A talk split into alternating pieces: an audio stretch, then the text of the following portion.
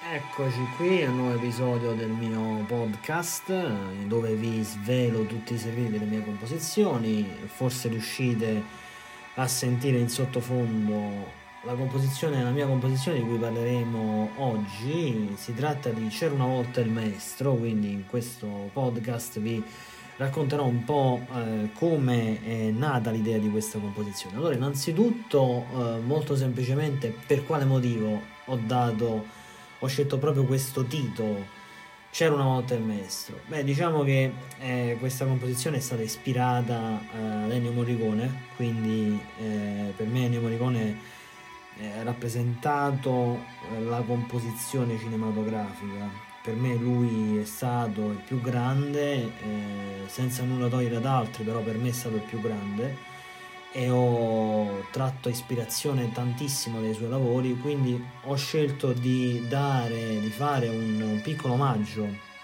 un umile omaggio a lui. E quindi ho scelto questo titolo perché eh, lui era il maestro, ora non c'è più, quindi c'era una volta il maestro, vuole celebrare proprio la sua, grande, la sua grandissima arte e sono stato ispirato proprio eh, da lui e su, dal suo modo di fare musica. Questo mi ha, mi ha portato ad utilizzare specialmente eh, il, diciamo, l'aspetto, la parte orchestrale, quindi eh, violini, viole, violoncelli, proprio perché credo che Morricone sia stato un maestro nel vero senso della parola nell'utilizzare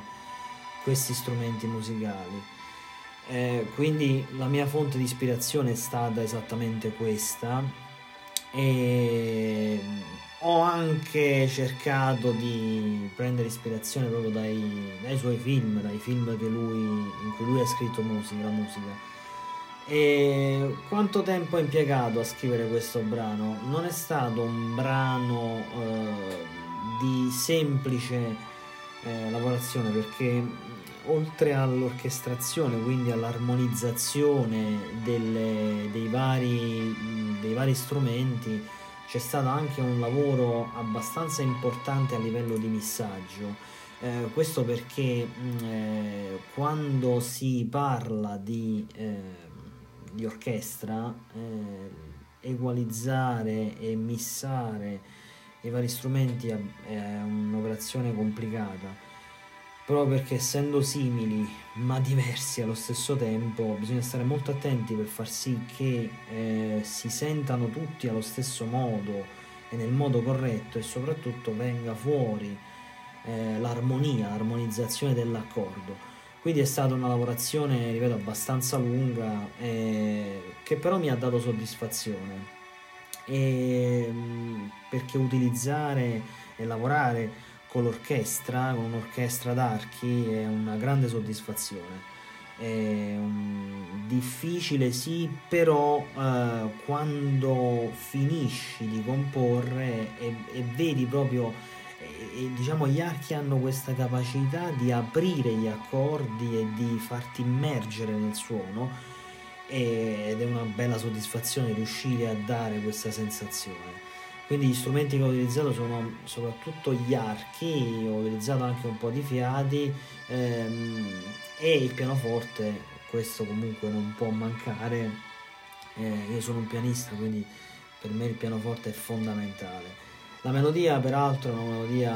abbastanza risalente a molti anni fa che io ho eh,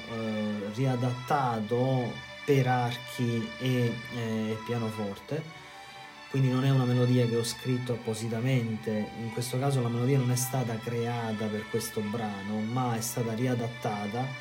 e ce l'avevo però dentro da molti anni, quindi ho trovato il modo giusto per, eh, per diciamo così, farla uscire fuori. E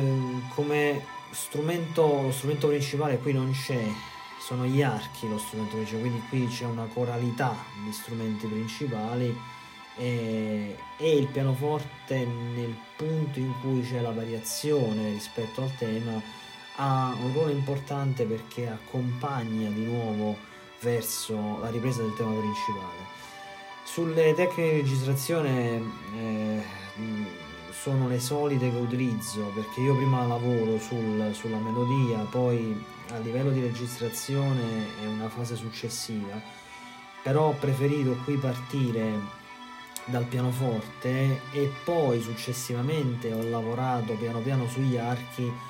e diciamo che la parte più complicata è stata quando io ho dovuto poi lavorare eh, sulla, sull'armonizzazione degli archi perché come dicevo prima eh, è un aspetto abbastanza difficoltoso. Quindi a livello di tecniche eh, prima ho registrato il pianoforte poi gli archi e poi ho inserito eh, i fiati che davano una, una sottolineatura maggiore al, all'armonia e al tema principale del brano. Tengo in modo particolare a questo, questo brano, come insomma adesso cerco di farvelo sentire, spero riuscire a sentirlo e lo trovate ovviamente su, su YouTube, su Spotify, su tutti i canali streaming. E come sempre vi ringrazio per avermi ascoltato, eh, il podcast dei buoni ascolti, mi fa molto piacere e ci sentiamo presto perché ho anche altri segreti da svelarvi.